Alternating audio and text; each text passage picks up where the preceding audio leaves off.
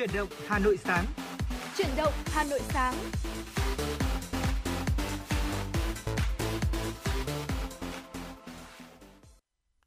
Xin chào ngày mới quý vị và các bạn. Chúng ta lại cùng gặp nhau trong chương trình Chuyển động Hà Nội sáng của Đài Phát thanh Truyền hình Hà Nội. Chương trình đang được phát sóng trực tiếp trên tần số FM 96 MHz và quý vị cũng có thể nghe trực tuyến chương trình lúc này trên trang web của chúng tôi, đó là hanoitv.vn.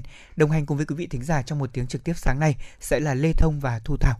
Dạ vâng ạ, Thu Thảo xin được gửi lời chào tới quý vị thính giả đang nghe đài. Và quý vị thân mến, như thường lệ, chương trình của chúng tôi đang được phát sóng trực tiếp với chủ đề là tin tức và âm nhạc. Chính vì vậy, quý vị hãy giữ sóng và tương tác với Thu Thảo và Lê Thông thông qua số hotline nóng của chương trình, đó là 024 3773 6688. Và vâng. ngoài ra nếu như mà quý vị chúng ta có những uh, mong muốn được uh, gửi tặng tới những người thân yêu của mình một giai điệu âm nhạc hay là có vấn đề gì muốn được quan tâm chia sẻ với chúng tôi thì quý vị cũng có thể tương tác với chúng tôi qua số hotline vừa rồi và ngoài ra, chúng tôi còn có một trang fanpage nữa ở trên Facebook, đó là chuyển động Hà Nội FM96 quý vị có thể tương tác với Thu Thảo và Lê Thông thông qua hai kênh này, quý vị nhé. Dạ vâng thưa quý vị, đã thành điểm hẹn vào à, 6 giờ 30 sáng thì chúng tôi rất vui khi được đồng hành cùng với quý vị thính giả thức dậy trong một ngày mới. Và nếu như quý vị và các bạn có những thông tin cung cấp đến chương trình thì đừng quên những cách thức mà Thu Thảo vừa chia sẻ đã là những cách thức rất là quen thuộc rồi. Còn bây giờ chúng ta sẽ cùng đến với những thông tin đầu ngày mới đầu tiên liên quan đến tình hình thời tiết tại thủ đô Hà Nội.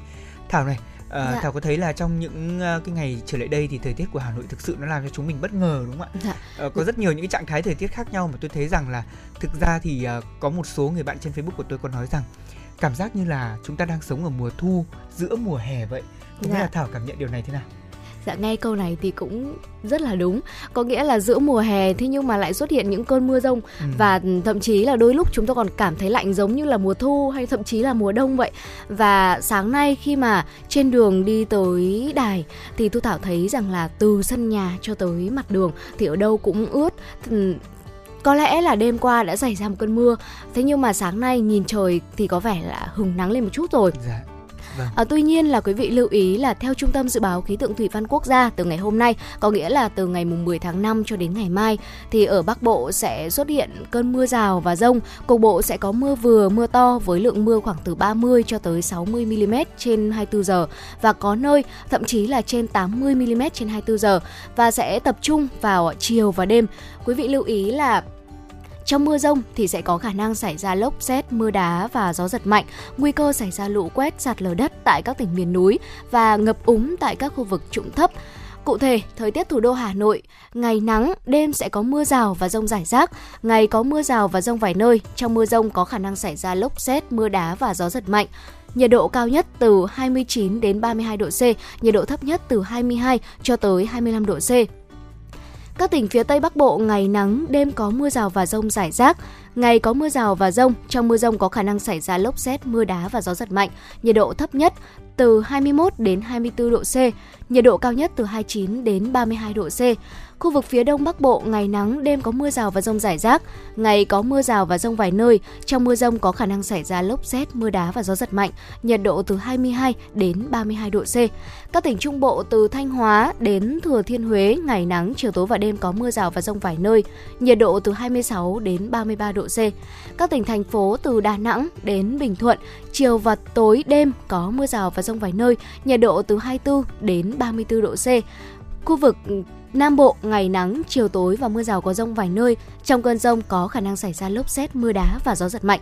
Nhiệt độ thấp nhất từ 24 đến 27 độ C và nhiệt độ cao nhất từ 31 cho tới 34 độ C.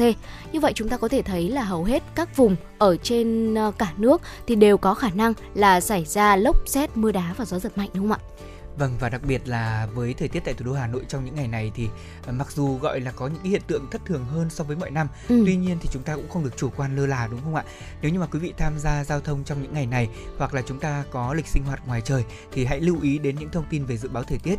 Uh, các bản tin của chúng tôi cũng sẽ cập nhật liên tục để quý vị có thể bố trí uh, công việc cũng như là những kế hoạch dự định cá nhân của mình. Còn lúc này trên trang fanpage của chúng tôi chuyển động Hà Nội FM 96 ạ, chúng tôi cũng đã đăng tải một bức hình để chào ngày mới quý vị thính giả. Một bức hình về bình minh minh ở biển uh, Quan Lang của Thái Bình. Và quý vị có thể thấy bức hình này thì rất là đẹp nếu như quý vị thính giả chúng ta đang dùng smartphone ạ. Ừ. có thể vào ngay trang chuyển động Hà Nội của chúng tôi để cùng bắt đầu một ngày mới với chúng tôi về những ý nghĩa của bình minh. Bây giờ thì chúng ta sẽ tạm gác lại những thông tin này và xin được mời quý vị thính giả đến với một giai điệu âm nhạc về tình yêu đi ạ. Ngày mới hãy hát về tình yêu hãy nói dạ. về tình yêu để có thật nhiều năng lượng để chúng ta có thể hoàn thành tốt công việc trong ngày hôm nay. Chúng ta sẽ cùng lắng nghe tiếng hát của Orin với ca khúc bài ca tình yêu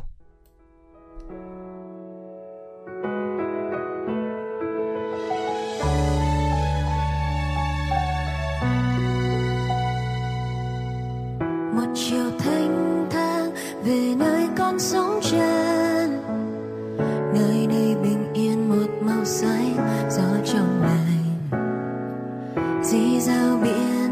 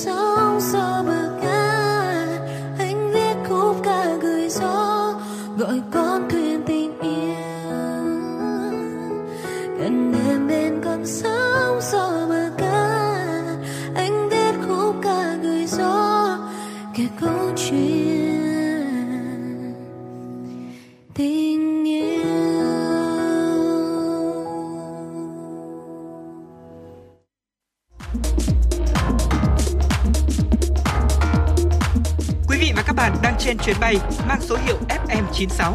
Hãy thư giãn, chúng tôi sẽ cùng bạn trên mọi cung đường.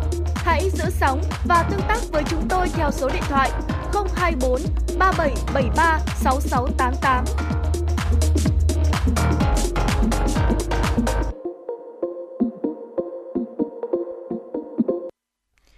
Dạ vâng thưa quý vị thính giả thân mến, chúng ta vừa lắng nghe tiếng hát ngọt ngào của Orin với ca khúc bài ca tình yêu. Tôi nhớ rằng là Orin là có một cái ca khúc mà chúng ta đã nghe rất là lâu rồi. Ừ. À, tuy nhiên thì dạo gần đây khi mà cô ấy trở lại với những cái bài cover thì cảm giác là giọng hát ừ, thực sự rất là mượt mà này và đặc biệt là cái cách mà làm mới bài bài ca tình yêu của Đinh Mạnh Ninh. Quả thật tôi nghe nó cũng rất là uh, lạ tại vì đây là một cái bài hát mà tôi rất yêu thích, đã từng thể hiện rất là nhiều lần trong các cuộc thi trước đây. Thế dạ. nhưng mà hôm nay khi nghe lại cảm giác mình vẫn còn bồi hồi. Không biết là Thu Thảo và quý vị thính giả thấy thế nào ạ? Ừ, đã rất là lâu rồi Thu Thảo mới lắng nghe lại ca khúc ừ. này với sự thể hiện một phong cách rất là mới Đúng rồi. và bài ca tình yêu giống như là một thông điệp mà chúng tôi muốn gửi tặng tới quý vị thính giả trong buổi sáng ngày hôm nay. Chúc cho quý vị chúng ta sẽ có một buổi sáng tràn đầy yêu thương với ừ. một bài ca tình yêu và hãy cùng đồng hành với Thu Thảo và Lê Thông trong khung giờ của truyền động Hà Nội sáng ngày hôm nay quý vị nhé. Dạ vâng thưa quý vị, đó là những uh, thông điệp mà chúng tôi gửi đến quý vị trong ngày mới hôm nay. Còn bây giờ thì chúng ta sẽ cùng bắt đầu với dòng chảy tin tức đến từ biên tập viên Thu Vân của chúng tôi vừa cập nhật. Thưa quý vị và các bạn, từ 16 giờ ngày 8 tháng 5 đến 16 giờ ngày 9 tháng 5, trên hệ thống quốc gia quản lý ca bệnh COVID-19 ghi nhận 2.175 ca mắc mới tại 48 tỉnh thành phố trong cả nước, giảm 93 ca so với ngày trước đó. Trong đó, thành phố Hà Nội ghi nhận 601 ca, các địa phương ghi nhận số ca nhiễm giảm nhiều nhất so với ngày trước đó là Bắc Ninh giảm 92 ca, Quảng Bình giảm 47 ca, Lâm Đồng giảm 41 ca. Các địa phương ghi nhận số ca nhiễm tăng cao nhất so với ngày trước đó là Hà Nội tăng 263 ca, Hải Dương tăng 46 ca, Quảng Ngãi tăng 36 ca. Trung bình số ca nhiễm mới trong nước ghi nhận trong 7 ngày qua là 3.101 ca trên một ngày. Kể từ đầu dịch đến nay, Việt Nam đã có 10.678.359 ca nhiễm, đứng thứ 12 trên 227 quốc gia và vùng lãnh thổ. Trong khi với tỷ lệ số ca nhiễm trên 1 triệu dân, Việt Nam đứng thứ 104 trên 227 quốc gia và vùng lãnh thổ. Đợt dịch thứ tư tính từ ngày 27 tháng 4 năm 2021 đến nay. Số ca nhiễm ghi nhận trong nước là 10 triệu 670 nghìn ca, trong đó có hơn 9 triệu bệnh nhân đã được công bố khỏi bệnh. Các địa phương ghi nhận số ca nhiễm tích lũy cao trong đợt dịch này là Hà Nội, Thành phố Hồ Chí Minh, Nghệ An, Bắc Giang và tỉnh Bình Dương. Thưa quý vị, thông tin liên quan tiếp theo đến à, bệnh viêm gan cấp tính đang rất được quan tâm. Tính đến ngày 3 tháng 5 thì trên thế giới đã ghi nhận 228 trường hợp trẻ bị viêm gan cấp tính không rõ nguyên nhân tại 20 quốc gia thuộc khu vực châu Âu và Đông Nam Á, Tây Thái Bình Dương. Trong đó thì đã có 4 trường hợp tử vong. Bệnh xảy ra ở trẻ từ 1 tháng tuổi đến 16 tuổi, hầu hết thì bệnh nhi phục hồi hoàn toàn. Tuy nhiên có một số trường hợp chuyển nặng và gần 10% các trường hợp phải ghép gan. Các trường hợp được xác định là viêm gan cấp tính nêu trên có biểu hiện đau bụng, tiêu chảy, nôn mửa và men gan tăng cao rõ rệt. Đa số các trường hợp được báo cáo đều không bị sốt và không phát hiện nhiễm các loại virus phổ biến gây viêm gan virus cấp tính như là virus viêm gan A, B, C, D và E. Tổ chức Y tế Thế giới và Trung tâm Phòng chống kiểm soát dịch bệnh châu Âu cũng cho biết hiện nay nguyên nhân chính xác gây viêm gan ở những bệnh nhi này vẫn chưa được tìm ra và các cuộc điều tra vẫn đang được tiếp diễn. Tuy nhiên, các trường hợp mắc xảy ra tại những nơi lưu hành cao virus adeno. Bác sĩ chuyên khoa 2 Nguyễn Nguyên Nguyền, trưởng khoa khám bệnh của bệnh viện Bệnh nhiệt đới Trung ương thì cho biết là theo nghiên cứu của các tài liệu trên thế giới, đây vẫn là một căn bệnh khá nặng, dẫn đến 10% trẻ phải ghép gan và số ca nặng là khá nhiều, số ca tử vong cũng cao. Ở nước ngoài vấn đề ghép gan khá dễ dàng thế nhưng ở Việt Nam chi phí cho một cuộc ghép gan khá đắt và hơn nữa thì không phải lúc nào cũng có đủ gan để ghép. Vì thế nếu bệnh này xuất hiện tại Việt Nam cũng rất lo ngại và đáng cảnh báo. Bác sĩ Huyền cũng khuyến cáo người dân cần đề cao cảnh giác, nâng cao vệ sinh cá nhân, ăn chín, uống sôi, thực hiện ăn thực phẩm an toàn. Hiện nay dịch bệnh COVID-19 cũng dần được kiểm soát và vào thời điểm mùa hè nên các dịch bệnh lây qua đường tiêu hóa có cơ hội phát triển. Theo đó thì bệnh viêm gan không rõ nguyên nhân từ thế giới xâm nhập vào nước ta cũng có khả năng xảy ra. Vì thế mà các bậc cha mẹ cần đề cao cảnh giác, nếu thấy trẻ có dấu hiệu nghi ngờ thì nên cho con đi khám tại các cơ sở chuyên khoa y tế để trẻ được thăm khám và phát hiện kịp thời. Thưa quý vị, vừa qua Công an thành phố Hà Nội đã tổ chức hội nghị trực tuyến và trực tiếp quán triệt nghị quyết số 09 ngày 3 tháng 3 năm 2022 của Đảng ủy Công an thành phố về xây dựng đội ngũ lãnh đạo chỉ huy các cấp trong Công an thành phố đáp ứng tốt yêu cầu, nhiệm vụ trong tình hình mới. Trung tướng Nguyễn Hải Trung, Ủy viên Ban Thường vụ Thành ủy, Bí thư Đảng ủy, Giám đốc Công an thành phố Hà Nội chủ trì hội nghị. Nghị quyết xác định các mục tiêu tổng quát là xây dựng đội ngũ lãnh đạo, chỉ huy các cấp của công an thủ đô có tư tưởng chính trị vững vàng, liêm chính, gương mẫu, bản lĩnh, nhân văn, vì nhân dân phục vụ, có trình độ và năng lực thực tiễn ngang tầm nhiệm vụ, có tư duy khoa học, khát vọng đổi mới, kỹ năng, phong cách làm việc chuyên nghiệp hiện đại, quyết đoán, dám nghĩ, dám làm, dám chịu trách nhiệm vì lợi ích chung, có tinh thần, ý thức trách nhiệm cao, tâm huyết, tận tụy trong công việc, sâu sát thực tế cơ sở, Với 9 nhiệm vụ giải pháp trọng tâm đồng bộ, nghị quyết số 09 đưa ra những tiêu chí cụ thể để lãnh đạo chỉ huy các cấp tự đánh giá, tự soi, tự sửa và đề ra yêu cầu, phương pháp, nội dung, định hướng thực hiện trên tinh thần dễ hiểu, dễ làm, dễ kiểm tra, giám sát, bảo đảm đạt được các mục tiêu của nghị quyết ở từng đơn vị và trong toàn công an thành phố. Phát biểu tại hội nghị, Trung tướng Nguyễn Hải Trung, Giám đốc Công an thành phố yêu cầu các đơn vị quán triệt và tổ chức thực hiện nghiêm túc các nội dung của nghị quyết, lấy công tác giáo dục chính trị tư tưởng làm nền móng, đi trước mở đường, bám sát các mục tiêu quan điểm, giải pháp của nghị quyết để cụ thể hóa và thực hiện với phương châm nỗ lực phải lớn, quyết tâm phải cao, hành động phải quyết liệt, tạo chuyển biến mạnh mẽ trong công tác cán bộ ở từng đơn vị, góp phần hoàn thành xuất sắc nhiệm vụ bảo đảm an ninh trật tự trong tình hình mới. Chuyển sang một thông tin về văn hóa, chiều ngày hôm qua tức mùng 9 tháng 4 âm lịch, màn tái hiện thánh gióng đánh giặc ân tại lễ hội gióng của huyện Gia Lâm Hà Nội đã diễn ra trong không khí tưng bừng phấn khởi. Sau phần lễ thì vào khoảng 14 giờ, màn tái hiện thánh gióng đánh giặc ân đã được bắt đầu, thu hút đông đảo người dân và du khách thập phương. Ông Đoàn Trần Nghiệp, ban khánh tiết lễ hội gióng, ban quản lý di tích đền gióng cho biết, năm nay là hội lớn, các địa phương được tổ chức 5 năm một lần. Ở đây cũng là dịp để mọi người tưởng nhớ đến công lao to lớn của phù đồng Thiên Vương. Ông Nghiệp cũng chia sẻ thêm, màn tái hiện lịch sử giúp gần gũi và giữ gìn những giá trị lịch sử để con cháu đời sau hiểu hơn về sự tích cũng như góp phần nâng cao đời sống tinh thần và thúc đẩy tình đoàn kết giữa mọi người. Thưa quý vị, hàng ngày người dân sống trên địa bàn giáp danh giữa phường Vĩnh Hưng và phường Thanh Trì, quận Hoàng Mai phải hứng chịu ô nhiễm từ bãi rác tập kết trái phép. Nếu nhìn qua, nhiều người nghĩ đây rằng đây là bãi tập kết rác thải được quy hoạch cấp phép, thế nhưng thực chất đây lại là nơi đổ trộm phế thải ngay giữa khu dân cư, giáp danh giữa hai phường Vĩnh Hưng và phường Thanh Trì đủ loại rác được đưa về đây, trong đó có nhiều nhất là rác thải sinh hoạt công cành như giường tổ, bàn ghế và phế thải xây dựng. Theo anh Tạ Xuân Trình, người dân phường Vĩnh Hưng cho biết, hai năm về trước con đường rất quang đãng đẹp đẽ, giờ rác chất đống xung quanh đây. Theo tìm hiểu, khu đất này vốn được quy hoạch là đất giãn dân cho hơn 1.000 hộ tái định cư trên địa bàn phường Vĩnh Hưng, nhưng vì vướng mắc về một số thủ tục liên quan nên đến nay dự án vẫn chưa thể triển khai. Dù chưa có con số thống kê cụ thể, nhưng lượng phế thải tập kết trái phép trong khoảng từ 2 đến 3 năm trở lại đây đã làm biến dạng cảnh quan khu vực này, khiến người dân xung quanh hứng chịu đủ thứ ô nhiễm. Lãnh đạo Ủy ban nhân dân phường Vĩnh Hưng cho biết, tuy vị trí bãi tập kết rác thải nằm trong địa giới hành chính của phường, nhưng vì chưa được bàn giao đất nên gặp khó trong công tác quản lý. Trước mắt, Ủy ban nhân dân phường đang huy động nguồn kinh phí xã hội hóa, phối hợp với đơn vị trúng thầu thu gom rác thải sinh hoạt trên địa bàn để giải quyết số phế thải tồn đọng ở đây và sau đó sẽ rào lại con đường tự phát qua khu đất này. Không chỉ địa bàn quận Hoàng Mai, tại bãi đất trống ven đường Phạm Hùng, quận Nam Từ Liêm cũng đang hình thành bãi đổ phế thải xây dựng trái phép với quy mô lớn mà chưa có trường hợp nào bị ngăn chặn xử lý. Thưa quý vị, từ ngày hôm nay thì hãng hàng không quốc gia Việt Nam Vietnam Airlines triển khai dịch vụ làm thủ tục trực tuyến cho hành khách khởi hành từ sân bay Cần Thơ. Đây là sân bay nội địa thứ 13 của Vietnam Airlines cung cấp dịch vụ này sau Nội Bài, Tân Sơn Nhất, Đà Nẵng, Cam Ranh, Vân Đồn, Cát Bi, Vinh, Chu Lai, Côn Đảo, Phú Quốc, Đà Lạt, Điện Biên. Với dịch vụ check-in online, hành khách có thể tiết kiệm được thời gian bằng cách tự làm thủ tục trực tuyến thông qua website www.vietnamairlines.com hoặc thông qua ứng dụng di động của Vietnam Airlines trong khoảng thời gian từ 24 tiếng đến 1 tiếng trước giờ khởi hành dự kiến. Và không chỉ tiết kiệm thời gian, dịch vụ này còn giúp hạn chế việc xếp hàng tập trung đông người, bảo đảm cho hành trình di chuyển của hành khách an toàn hơn. Hiện nay tỷ lệ hành khách của Vietnam Airlines làm thủ tục trực tuyến chiếm khoảng 55% ở các sân bay lớn như Nội Bài, Tân Sơn Nhất, Đà Nẵng và trên 30% ở các sân bay địa phương. Dạ vâng thưa quý vị thính giả, Vừa rồi là những thông tin do phóng viên Thu Vân thực hiện và Thu Thảo và Thu Lê Thông vừa chuyển tới quý vị thính giả trong khung giờ của truyền động Hà Nội sáng ngày hôm nay. Còn ngay bây giờ chúng ta sẽ cùng à, chuyển sang một nội dung khác, đó là không gian âm nhạc của chương trình. Xin mời quý vị chúng ta sẽ cùng thư giãn với một giai điệu âm nhạc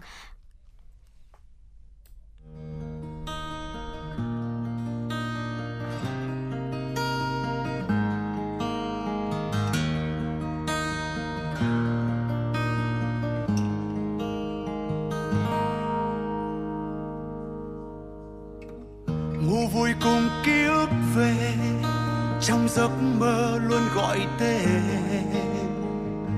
Đôi khi tôi muốn cố quên đi nhưng xa sao ngàn vết sâu. Thèm trở lại nơi đã từng, ngày đó khi ta gần bên. Rồi một ngày em đã quay lưng trong cơn mưa tháng năm dấu chân là bước trên phố quen, nơi cơn mơ tôi đi vào để tìm lại đúng nơi trước khi ao ạt cơn mưa tới. Muốn sửa lại phút giây đã sai cho em sẽ quay ngoảnh lại. Bài tình ca tháng năm dành cho em, còn ngân vang hay tan biến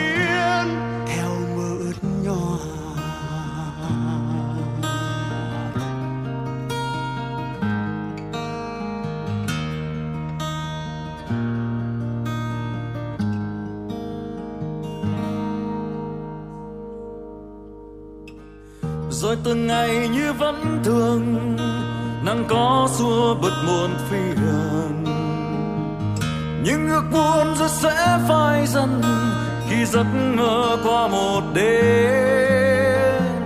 Trong cơn mưa như bất tận, vẫn thấy đâu đây một tiếng cười. Ánh mắt ấy vẫn chứa chan dịu dàng khi giấc mơ qua chân là bước trên phố quen, nơi cơn mơ tôi đi vào. Để tìm về đúng nơi trước khi ao ạt cơn mưa tới. Muốn sửa lại phút giây đã sai cho em sẽ quay ngoảnh lại. Bài tình ca tháng năm dành cho em.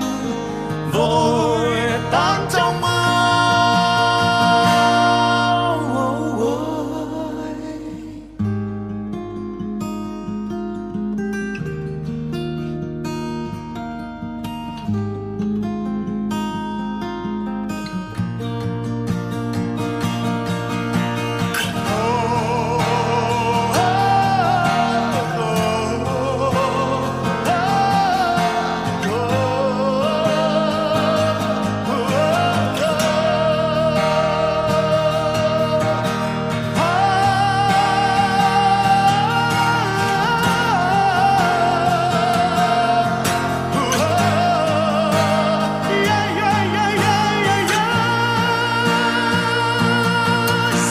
Chân là bước trên phố quen nơi cơn mơ tôi đi vào.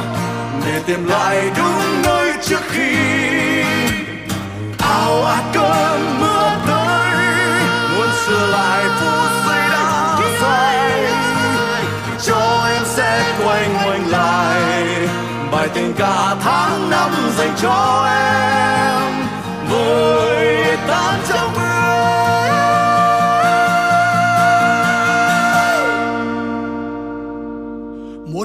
Vài phút giây đã sai, cho em sẽ quay ngoảnh lại. Bài tình cả tháng năm dành cho em, vội tan trong mưa.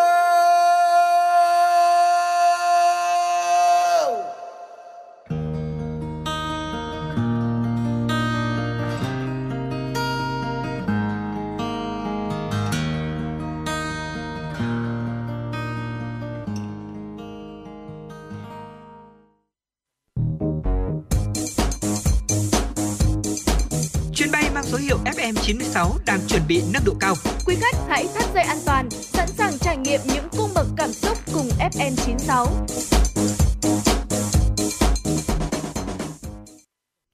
Vâng thưa quý vị thính giả thân mến, vừa rồi là một món quà âm nhạc mà chúng tôi gửi tặng đến quý vị thính giả ở trên fanpage của truyền động Hà Nội FM 96. Thính giả yêu cầu một ca khúc à, của Trần Lập và Tùng Dương. Tiếng hát à, qua bài hát đó là Cơn mưa tháng 5. Ừ. Bây giờ thì chúng ta cùng quay trở lại với tiểu mục sách hay ngày mới dành cho quý vị thính giả của FM 96. À, thưa quý vị thân mến ạ, Chữ xưa còn một chút này là một cuốn sách à, kể cho chúng ta nghe những điều rất thú vị, ẩn sâu trong ngữ nghĩa của những từ tiếng Việt mà chúng ta vẫn thường hay sử dụng hàng ngày. À, hiểu được gốc gác và sự đẹp đẽ của ngôn từ sẽ khiến chúng ta thêm yêu tiếng Việt mỗi ngày. Và đây cũng chính là thông điệp à, trong tiểu mục sách hay ngày mới hôm nay chúng tôi đề cập là thêm yêu tiếng Việt thông qua từng trang sách chữ xưa còn chút này. Dạ vâng thưa quý vị, à, quý vị thính giả chúng ta có dám chắc rằng là mình đã nắm vững hay là hiểu hết được ngữ nghĩa của các từ tiếng Việt mà chúng ta hay dùng hàng ngày chưa ạ? Nếu đã từng chúng ta đôi lần chúng ta sử dụng những từ ví dụ như là bồng bột này hay là do dự hay là thiết tha hay là yêu thương, ờ, quý vị có hiểu cặn kẽ về những từ này hay là quý vị chúng ta chỉ đang dùng theo cảm tính của mình à, dựa vào những sự phán đoán của bản thân mình mà thôi. Với những từ ví dụ như là yên trí hay là yên trí hay là ca thán, ta thán thì chúng ta dùng như thế nào là mới đúng ạ? Ừ. Có một sự thật là theo thời gian, cách dùng từ ngữ tiếng Việt đã có một sự thay đổi rất là lớn và không ngừng. Nhiều từ vựng đã bị mất đi ý nghĩa ban đầu hoặc là sẽ được thêm một tầng nghĩa mới, hoặc dù được viết sai thế nhưng mà số đông đã chấp nhận cho nên là cũng từ sai thành đúng đúng không ạ? Dạ. Chính vì vậy sự xuất hiện của fanpage ngày ngày viết chữ với hơn 144.000 lượt theo dõi đã nhận được sự ủng hộ của đông đảo, đặc biệt là các bạn trẻ. Khám phá ngữ nghĩa của tiếng Việt, đây là một hành trình thú vị và sẽ giúp chúng ta hiểu thêm về lịch sử, nguồn cội cũng như là gốc gác ý nghĩa của những từ cổ và từ đó giúp chúng ta hạn chế sự nhầm lẫn sai sót hay là làm mất đi những điều hay của tiếng mẹ đẻ của chúng ta. Vâng thưa quý vị, à, không chỉ dừng ở việc là muốn kể cho chúng ta những câu chuyện giản dị, bé bé về tiếng Việt trên mạng xã hội đâu, à, mà Nguyễn Thị Dung, người sáng lập trang Ngày Ngày Viết Chữ, mới đây cũng đã cho ra mắt cuốn sách Chữ xưa còn một chút này à, với nội dung chắt lọc hành trình tìm tòi chữ nghĩa của mình. Ở đặc biệt cuốn sách này thì rất là thiết thực với những bạn trẻ, những ai mà đang quan tâm hoạt động trong lĩnh vực sáng tạo nội dung, content marketing tức là viết những nội dung quảng cáo hay là ngôn ngữ. Ở chữ xưa thì còn một chút này thì có 100 mục được tác giả chia thành hai phần chính ạ. Phần đầu thì giải nghĩa nguồn gốc của một số từ Hán Việt, còn phần sau thì nói về một số từ đã bị mờ nghĩa hoặc là những từ mà chúng ta quen dùng thế nhưng không biết ý nghĩa thật sự đằng sau đó là gì. Ở những lý giải trong cuốn sách theo chiều à, đại thì cũng sẽ giúp cho độc giả có thêm những hiểu biết về những câu chuyện xa xưa từ chữ nghĩa. Ở trong cái tiểu mục chữ xưa còn chút này có cái chuyên mục đó là uh, thử thách chút chơi gồm những khảo sát về chính tả sẽ gây không ít những bối rối cho người đọc. Vừa mang tính giải trí mà lại giúp cho bạn đọc chúng ta dễ dàng hiểu và nhận biết về các lỗi chính tả thường gặp biết cách sử dụng như thế nào cho đúng ạ. Tác giả có chia sẻ đó là trong chữ xưa còn một chút này thì không có từ nào mà tôi tâm đắc nhất mà tất cả các từ trong đó đều từng là một lần tâm đắc của tôi. à, mỗi lần hiểu được nguồn gốc của một từ, một ngữ thì tôi đều cảm thấy ngạc nhiên và mừng rỡ. Và hầu hết bạn đọc ngày ngày viết chữ cũng cảm thấy như vậy. à, mọi người thường bảo với tôi là chính nhờ việc hiểu được ý nghĩa đằng sau của mỗi con chữ mà các bạn ấy mới yêu lại từ đầu với tiếng Việt. Dạ vâng, và song song với đó, với tính cẩn thận của một người làm chữ nghĩa, tác giả Thùy Dung nhấn mạnh rằng là những lý giải trong sách được đối chiếu từ nhiều nguồn, hòng là chúng ta tránh chủ quan và thiên kiến. Tuy nhiên, tác giả không hy vọng bạn đọc của mình đọc gì tin ấy. À, xưa giờ thì tôi vẫn chủ trương đọc ngày ngày viết chữ để biết thêm một hướng lý giải, chứ chuyện xa xưa của chữ nghĩa thì quả tình là không dám khẳng định một điều gì. Đây chính là chia sẻ của tác giả Thùy Dung. Và nói về cuốn sách này, anh Huỳnh Vĩnh Sơn, ờ, tác giả cuốn ý tưởng này là của chúng mình, có chia sẻ rằng ngày ngày viết chữ là bí mật của người viết quảng cáo. Thùy Dung đã gọi tên nhiều vấn đề ngôn ngữ mà trước đây mình chỉ thấy kỳ kỳ. Những bài học ấy đã giúp mình viết và cảm nhận con chữ tốt hơn khi chấp bút cho nhãn hàng, cũng như là những thuận lợi hơn trong việc hướng dẫn các copywriter khác. Những bài chia sẻ của Thùy Dung và ngày ngày viết chữ đã giúp một copywriter lâu năm như mình biết thêm nhiều ngõ ngách thú vị của tiếng Việt vốn đang được chờ được khám phá. Và bạn cũng có thể tìm thấy những thú vị tương tự trong cuốn sách Chữ xưa còn một chút này ở một tựa sách của ngày ngày viết chữ. Vâng và tác giả Thùy Dung thì từng chia sẻ với bạn đọc về hành trình 5 năm tìm tòi về chữ nghĩa tiếng Việt để có thể góp nhặt kiến thức và tạo nên nội dung của chữ xưa còn một chút này. Ở từ một cuốn sách nhỏ thế nhưng đầy tâm huyết thì người đọc chúng ta sẽ hiểu và thêm yêu tiếng Việt của mình hơn. Qua đó biết dùng từ sao cho hay và cho đúng để áp dụng vào những trang viết của mình, góp phần bảo vệ sự trong sáng của tiếng Việt. Chữ xưa còn một chút này thì gồm 100 mục được chia thành hai phần như đã chia sẻ à, và chúng ta có thể tìm đọc cuốn sách này với những cái phần thử thách nho nhỏ. À, thực ra thì trong cuộc sống hàng ngày của chúng ta thì những cái nhầm lẫn về tiếng Việt đôi khi cũng có đấy ạ chứ dạ. không phải là không. À, tôi nhớ rằng có một cái cụm từ rất là phổ biến mà không biết là quý vị thính giả có nhận ra hay không. Đó là uh, có một cái chữ mô tả một uh, thứ bánh rất quen thuộc trong ngày Tết cổ truyền đó là bánh trưng dạ. đó thế thì có nhiều người nhầm lẫn giữa ch và tr ừ. ở đây thì đúng phải là ch chứ không phải tr dạ. thế nhưng mà trên mạng nhiều người viết tr thành ra bây giờ nhiều người mặc định nghĩ trong đầu nó Như phải là, là tr mới đúng Ừ. đây là cái sai lầm mà chúng ta rất dễ hay gặp trong cuộc sống thường ngày tiếng việt của chúng ta thì rất đa dạng và phong phú người ta nói rồi phong ba bạo táp không bằng ngữ pháp việt nam Dạ. thế nhưng mà rõ ràng là những từ thông dụng nhất chúng ta đôi khi còn vẫn gặp phải những sai lầm ở hôm trước thì tôi có nghe một cái phóng sự liên quan đến giọng đọc Hà Nội đến những cái ờ, cách để phát âm đúng tiếng Hà Nội chuẩn nó Ừ. sẽ như thế nào thế thì khi mà đọc vào trong cuốn sách đó và tìm hiểu những nhân chứng ở những phát thanh viên đầu tiên của đài phát thanh truyền hình Hà Nội Ừ. thì tôi mới chợt nhớ ra rằng là chúng ta đang dùng sai rất nhiều từ và thậm chí là chính người Hà Nội họ cũng đánh mất đi những từ mà rất hay rất Hà Nội Ừ. và có lẽ là theo thời gian thì chúng ta cũng cần phải làm giàu thêm vốn tiếng Việt đặc biệt là cái cách mà chúng ta nhận biết ngữ nghĩa của những từ ngữ trong tiếng Việt làm sao cho đúng dùng sao cho hay đó mới là điều mà những người ờ, ví dụ như Lê Thông hay Tú Thảo đang trên sóng mỗi ngày Dạ. chúng ta cũng ý thức hơn về cái việc này cũng như là những quý vị thính giả những ai mà đang làm thầy cô thì chúng ta cũng phải quan tâm hơn đến điều này điều chỉnh cho các em học sinh để các em tránh dùng sai đặc biệt là hiểu và yêu hơn tiếng Việt của mình có lẽ là do là à, được ờ, số đông chấp nhận cho nên Đúng là rồi. những từ sai thì đôi khi nó lại trở thành đúng và có lẽ là, là cuốn sách ờ, chữ xưa còn một chút này đây cũng chính là một Dạ. cuốn sách giúp cho chúng ta có thể nhìn lại và xem xét lại rằng chúng ta đang dùng sai từ nào để quay trở về đưa từ đó quay trở về với ngữ nghĩa ban đầu của nó và thưa quý vị ờ, chữ xưa còn một chút này đây là một cuốn sách không không có từ nào mà tác giả tâm đắc nhất tác giả cũng đã chia sẻ như vậy Ừ. và tất cả những từ trong đó đều từng là một lần tâm đắc của tác giả này và ừm, tác giả Nguyễn Thủy Dung có chia sẻ rằng là ờ, mọi người thường bảo với tôi là chính nhờ việc hiểu được ý nghĩa đằng sau của mỗi con chữ mà các bạn ấy mới yêu lại từ đầu với tiếng Việt. Dạ, thưa quý vị, yêu lại từ đầu với tiếng Việt. Đây là một thông điệp giống như là một thông điệp mà tác giả muốn gửi lại từ quý vị à, thông qua cuốn sách Chữ xưa còn một chút này. Và cuốn sách này sẽ dành cho bất cứ ai à, yêu thêm tiếng Việt và tôi Thảo nghĩ rằng là nó cũng sẽ phù hợp với những người kể cả là người nước ngoài chứ không chỉ riêng người Việt Nam và đang muốn tìm hiểu về tiếng Việt và văn hóa của Việt Nam nữa. câu đồng ra bên bạn quen cho con nhìn quê mình tình yêu, tiếng việt trong bài thơ. Có người xưa chinh phục, ngồi mỏi mòn đợi chờ chính phủ hoa đã rồi lời ca vẫn còn. Tiếng Việt còn trong mỗi người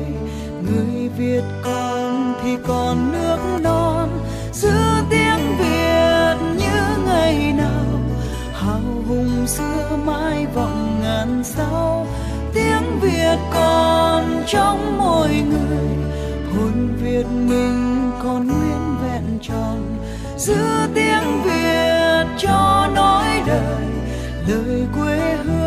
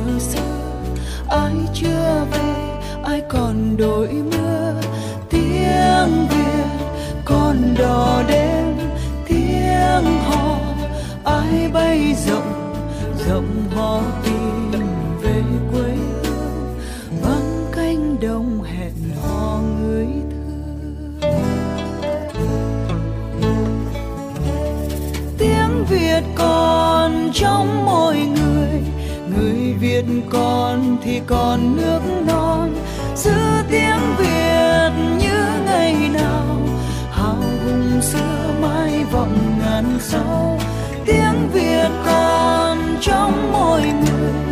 Hồn Việt mình còn nguyên vẹn tròn giữ tiếng Việt cho nối đời. Lời quê hương ấy lời sắt son.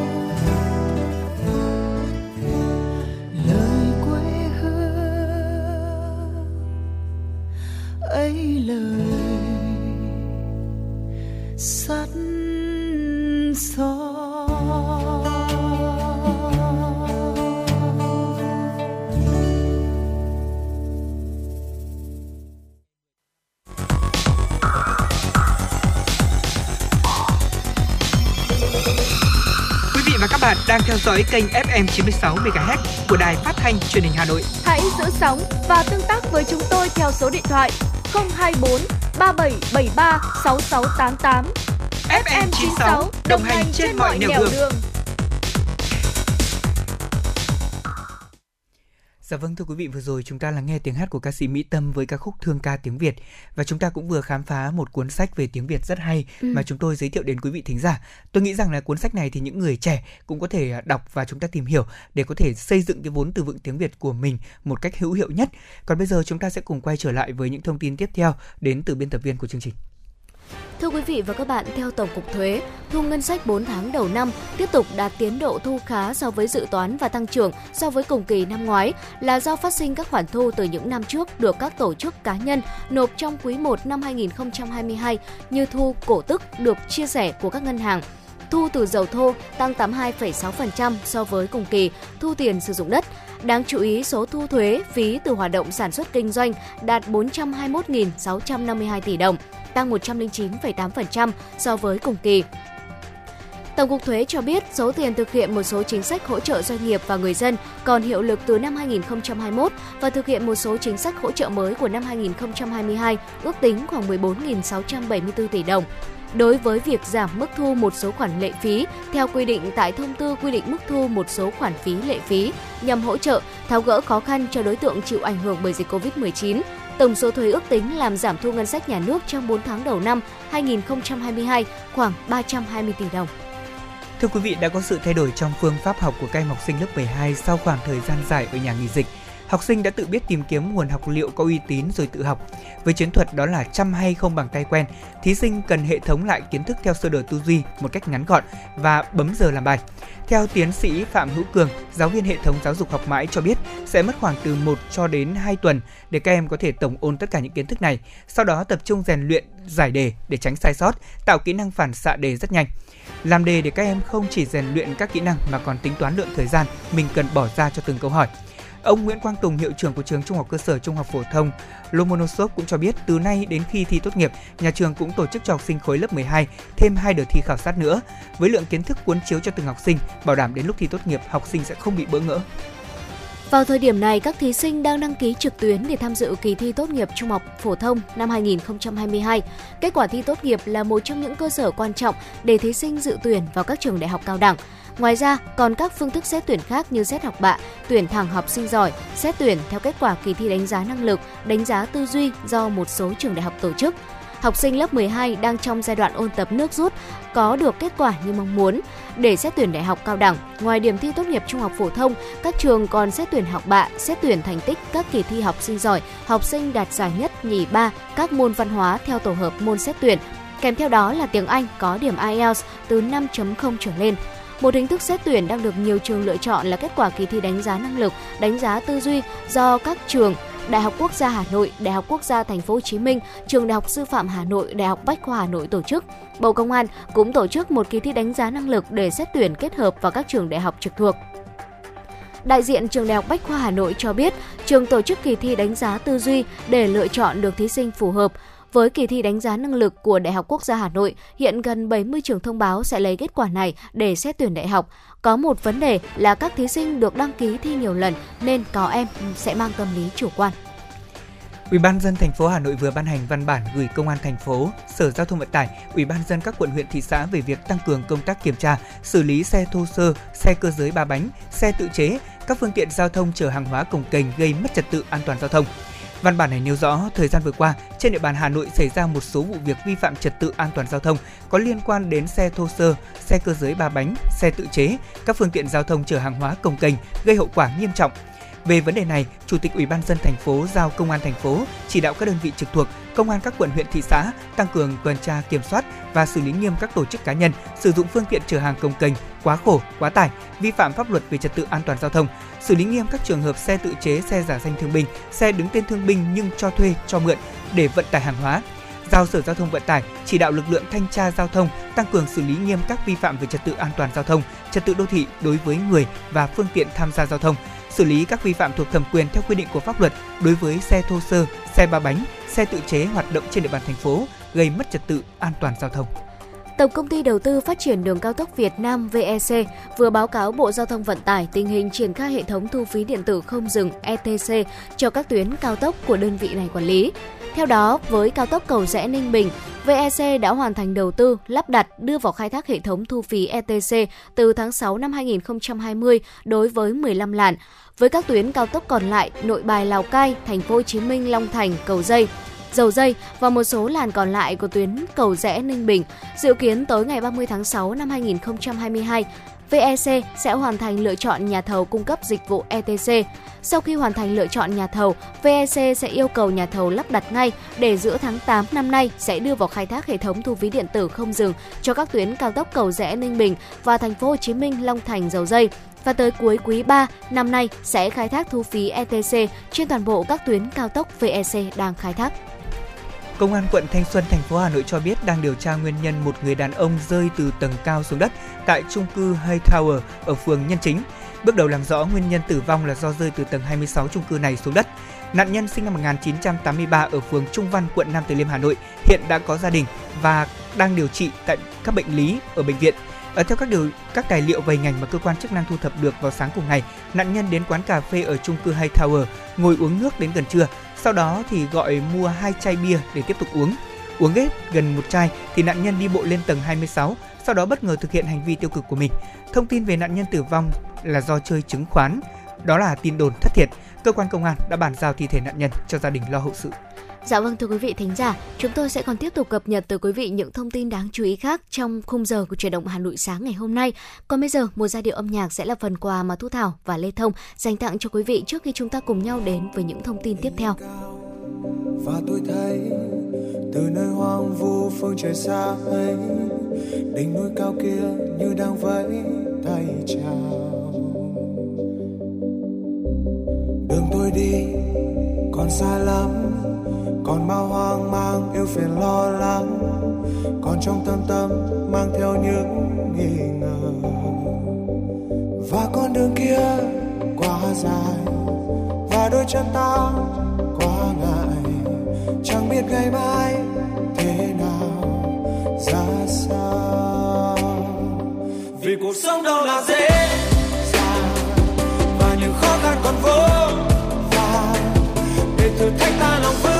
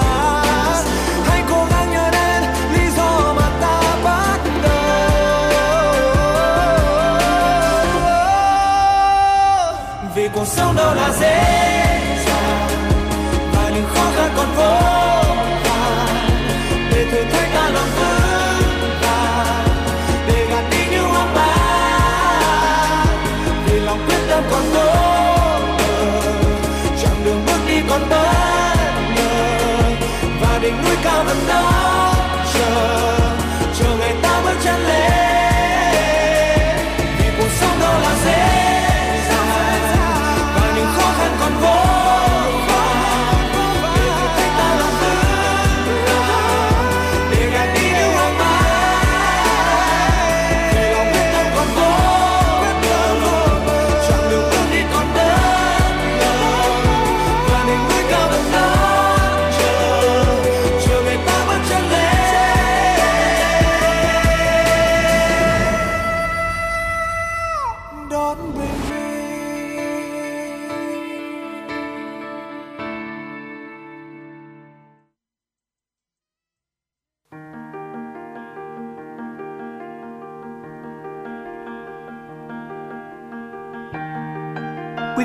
Bạn đang theo dõi kênh FM 96 MHz của Đài Phát thanh Truyền hình Hà Nội.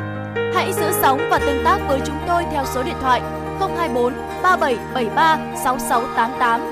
FM 96 đồng hành trên mọi nẻo đường.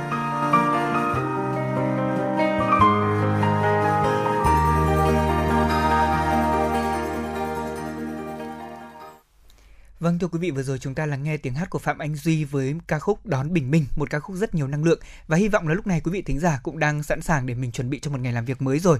Bây giờ thì chúng tôi sẽ cùng quay trở lại để cập nhật một số những thông tin về tình hình quốc tế đáng chú ý cho quý vị thính giả trong chuyển động Hà Nội sáng ngày hôm nay.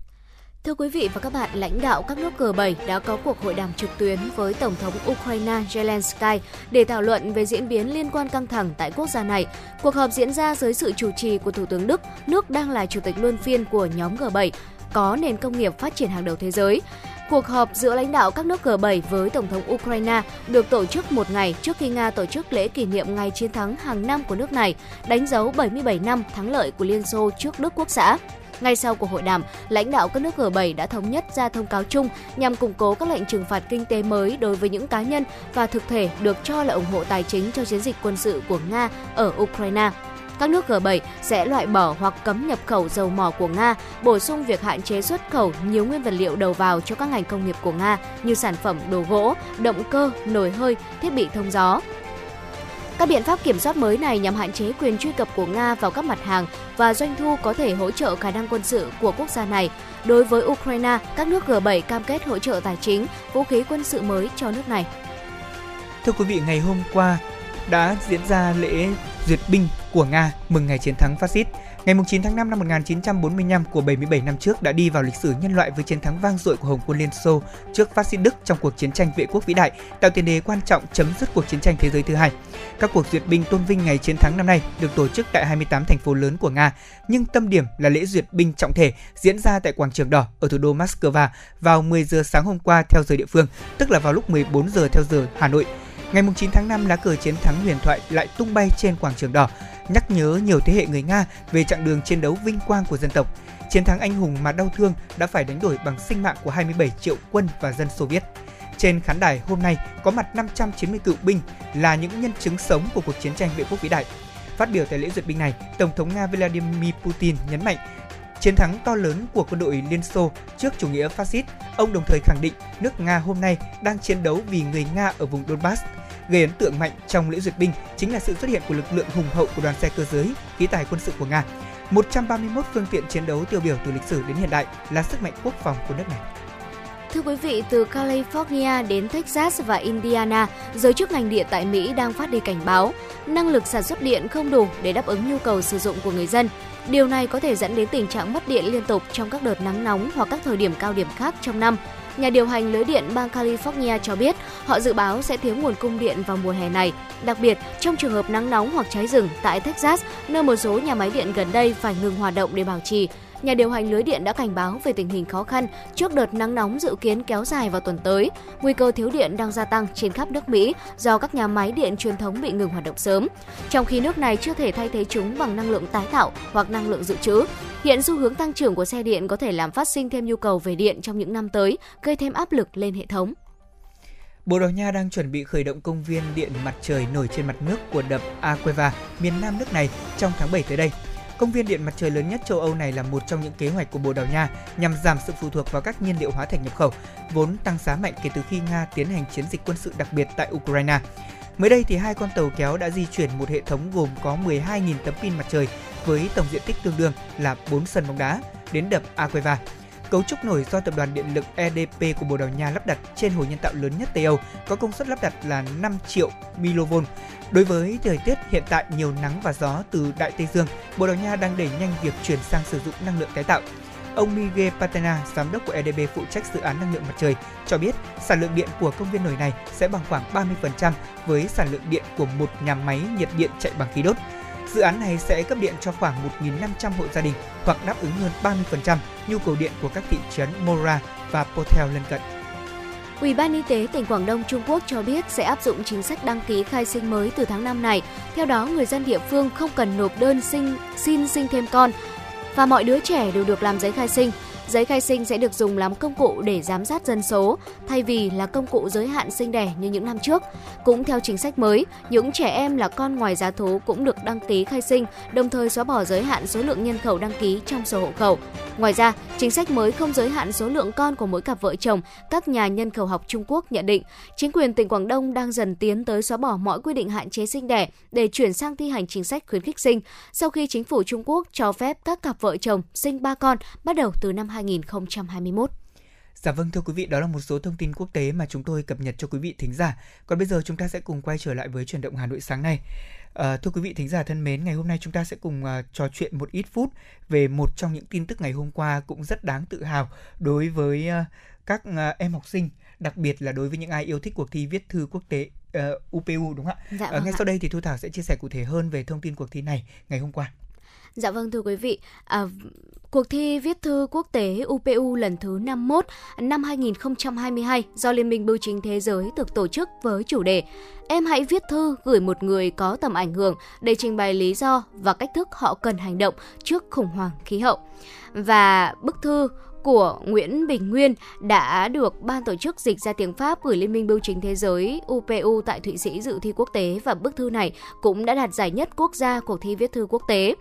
Và Bức thư này được viết với ý tưởng là em đã hóa thân thành ngọn gió gửi thư cho nghệ sĩ Dương Cầm, Đặng Thái Sơn và em Nguyễn Bình Nguyên lớp 9A1 trường Trung học cơ sở Nguyễn Tri Phương Hà Nội đã gửi gắm với thông điệp Quyền lực mềm có thể giúp mọi người thay đổi nhận thức về bảo vệ môi trường sống và âm nhạc sẽ làm dịu bầu không khí căng thẳng về khủng hoảng khí hậu. Và ngay sau đây, Thu Thảo và Lê Thông sẽ chia sẻ cụ thể hơn về nội dung của lá thư đạt giải nhất cuộc thi viết thư quốc tế này. Đêm trở gió, 20 tháng 1 năm 2022, gửi danh cầm Đặng Thái Sơn với đôi tay kỳ diệu. Ông có bất ngờ khi nhận được lá thư tạo nên từ những tiếng xào xạc. Là cháu đây, ngọn gió lành, gửi đến ông những lời khẩn thiết. Cháu đang ở đây, ngay bên cửa sổ. Còn ông ngồi trầm tư bên phím đàn. Ông vừa trở về từ lễ trao giải VinFuture ở sân khấu quốc tế với những tên tuổi lừng danh ấy. Âm nhạc của ông tạo nên mảnh ghép hoàn hảo cho hy vọng tương lai của nhân loại. Ông vẫn nói rằng, bạn cứ nghe tôi chơi nhạc, bạn sẽ hiểu tôi muốn nói gì. Cháu cảm biết được tấm lòng của ông với cuộc đời này, nên cháu hy vọng ông và nghệ thuật của ông mang lại sức mạnh tạo nên thay đổi, cứu vãn thảm họa thiên nhiên mà gió nhỏ đã tận mắt chứng kiến. Từ khi được sinh ra, từ cơn cựa mình của mẹ, cháu đã du hành khắp thế gian. Những điều ấm áp cho cháu hạnh phúc và cũng có nhiều điều khiến cháu chăn trở. Cháu băn khoăn, một con mèo chết gục trước cửa một ngôi nhà. 10 phút sau, nó được hất gọn sang cửa nhà đối diện. Có một ranh giới con người giữ sạch sẽ riêng mình. Cháu lo lắng cũng con phố ấy ngày hè oi ả. Trong khi ai đó nằm điều hòa mát lạnh thì dưới gầm cầu, góc chợ tạm còn bao người thở nghẹn trong lồng ngực. Có một ranh giới con người giữ tiện nghi riêng mình. Cháu hoang mang, dòng sông phía thượng nguồn đắp đập làm thủy điện, tận dụng triệt để sức nước thì dưới hạ lưu, tập quán của một dân tộc bị tước đi hoặc cảnh quan của một người vùng miền bị biến đổi. Có một ranh giới con người giữ lợi ích cho riêng mình. Hơn ai hết, ông, một nghệ sĩ chọn cho mình một cuộc sống không biên giới hiểu rằng nhìn từ một phía nào đó, mọi ranh giới đều không tồn tại, phải không? Trái đất đang nóng lên, ở châu Phi, châu Mỹ và cả châu Âu, mùa hè ngày càng khắc nghiệt. Năm nào cũng có kỷ lục mới được xác lập về nhiệt độ cao hoặc số ngày nắng nóng kéo dài. Họ nhà gió lên cơn sốt trong khí quyển, trong đại dương, trên biển băng và trên khắp các lục địa. Có ngọn gió hoảng loạn lao qua những cánh rừng, cuốn theo ngọn lửa tự bùng lên như mất trí. Amazon, Úc Châu, Đông Nam Á, tiếng rít lên thê thảm của những loài vật thét gào. Có ngọn gió điên cuồng giật cấp 16-17, siêu bão chồng lên siêu bão, lũ lụt, sóng thần, nhà sụp, người chết, cả một vùng đô thị làng mạc bị xóa sổ. Có ngọn gió oằn mình xuống trước người đàn ông quỳ lạy dòng nước lũ trả lại cho mình người vợ và đứa con chưa kịp chào đời. Chẳng khác nào sự hủy diệt của chiến tranh, những đứa trẻ ngơ ngác tìm người thân trong đống đổ nát. Liệu còn danh giới nào cho những ngôi nhà, vùng miền, quốc gia, phe phái? Ông đã nghe về tất cả những điều này. Ông cũng biết, trước khủng hoảng khí hậu, nếu con người không hành động, thảm họa diệt vong cũng sẽ không danh giới. Bạn cứ nghe tôi chơi nhạc, bạn sẽ hiểu tôi muốn nói gì. Hỡi nhạc sĩ tài ba, cháu cần thiết ông lên tiếng kêu gọi con người cứu bầu khí quyển ốm yếu này. Cháu đã thấy bao trái tim rung lên trước âm nhạc của ông, bao nhà khoa học, bao chính khách nghiêng mình trước tài năng và nhân cách của ông. Cháu hiểu rằng ông với âm nhạc của ông mang một tầm ảnh hưởng lạ kỳ và cháu hy vọng từ ảnh hưởng ấy hàng triệu người sẽ thay đổi. Ông ơi, cùng tầm ảnh hưởng với ông là những người nắm trong tay khả năng thay đổi thế giới. Các nguyên thủ, tỷ phú, các nhà khoa học, các nghệ sĩ có khả năng định hướng tinh thần của thời đại. Họ đã cùng ông xuất hiện trong những sự kiện giống như là VinFuture. Ông hãy lên tiếng nối rộng vòng tay, tạo nên điều diệu kỳ để cứu lấy tương lai của trái đất này. Ông không phải là người đầu tiên, thế nhưng có thể trở thành người quyết định tạo nên sự thay đổi. Còn cháu, ngọn gió không biên giới, nguyện sẽ cùng ông đưa bản thiên hạ, lời đất mẹ tới muôn nơi. Hãy để gió hát ca giữa rừng xanh, rừng không phải để chặt phá. Hãy để gió đùa vui với sóng biển, biển không phải để xả rác hay chôn giấu nguồn nước thải. Hãy để gió xải cánh giữa không gian, không gian không phải xe cộ, ống khói túa ra nguồn khí cặn. Hãy để gió du trên những cánh đồng, vuốt ve mái tóc của bầy trẻ nhỏ. Hãy để gió yêu thương. Ông ơi, cháu có một thỉnh cầu. Khi nốt nhạc cuối cùng ngưng lại, ông hãy lên tiếng rằng tôi và âm nhạc của tôi xin góp một hành động chữa lành vết thương của trái đất này. Người bạn của ông, cơn gió lành từ đất mẹ. Dạ vâng thưa quý vị thính giả, trong một phóng sự gần nhất mà Lê Thông có làm đó là về uh, câu chuyện sông kể chuyện nhựa trong ừ. một triển lãm thì tôi đã vô cùng ám ảnh bởi cái hình ảnh. Các bạn ấy làm từ những vật liệu tái chế về uh, sự uh, mất mát của những loài thực vật ở dưới biển và kể cả những loài động vật ở dưới biển nữa. Sau đó thì uh, dòng sông có hai màu, đó là màu đen và màu xanh. Ừ. Màu đen của dòng sông thì nói về sự chết chóc, còn màu xanh nói về sự hy vọng. Đó là hy vọng con người có thể thay đổi ý thức của mình để tất cả trở nên tốt tươi hơn.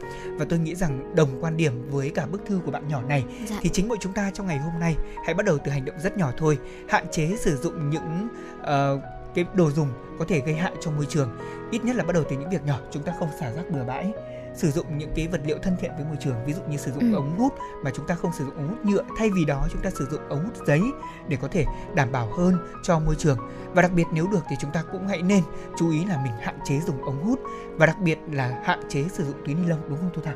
Dạ vâng chính xác và đó chính là những chia sẻ của Thu Thảo và Lê Thông trong chuyển động Hà Nội sáng ngày hôm nay và tới đây thì một tiếng trực tiếp của chuyển động Hà Nội sáng cũng xin được phép khép lại. Cảm ơn quý vị thính giả chúng ta đã cùng đồng hành với Thu Thảo và Lê Thông trong 60 phút vừa qua. Chúc quý vị thính giả chúng ta sẽ có một ngày mới thật là tuyệt vời và nhiều năng lượng và một giai điệu âm nhạc sẽ thay cho lời chào kết của chúng tôi gửi tặng tới quý vị trong buổi sáng ngày hôm nay.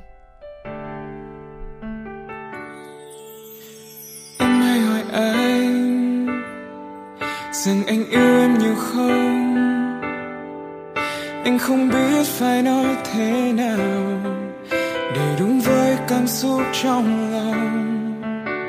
Khi anh nhìn em, là anh thấy cuộc đời anh là quá khứ và cả tương lai.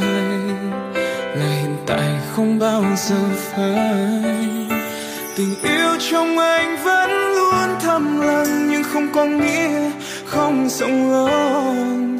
Chỉ là anh đôi khi khó nói nên lời, mong em hãy cảm nhận thôi. Cao hơn cả núi, dài hơn cả sông, rộng hơn cả đất, xanh hơn cả trời. Anh yêu em.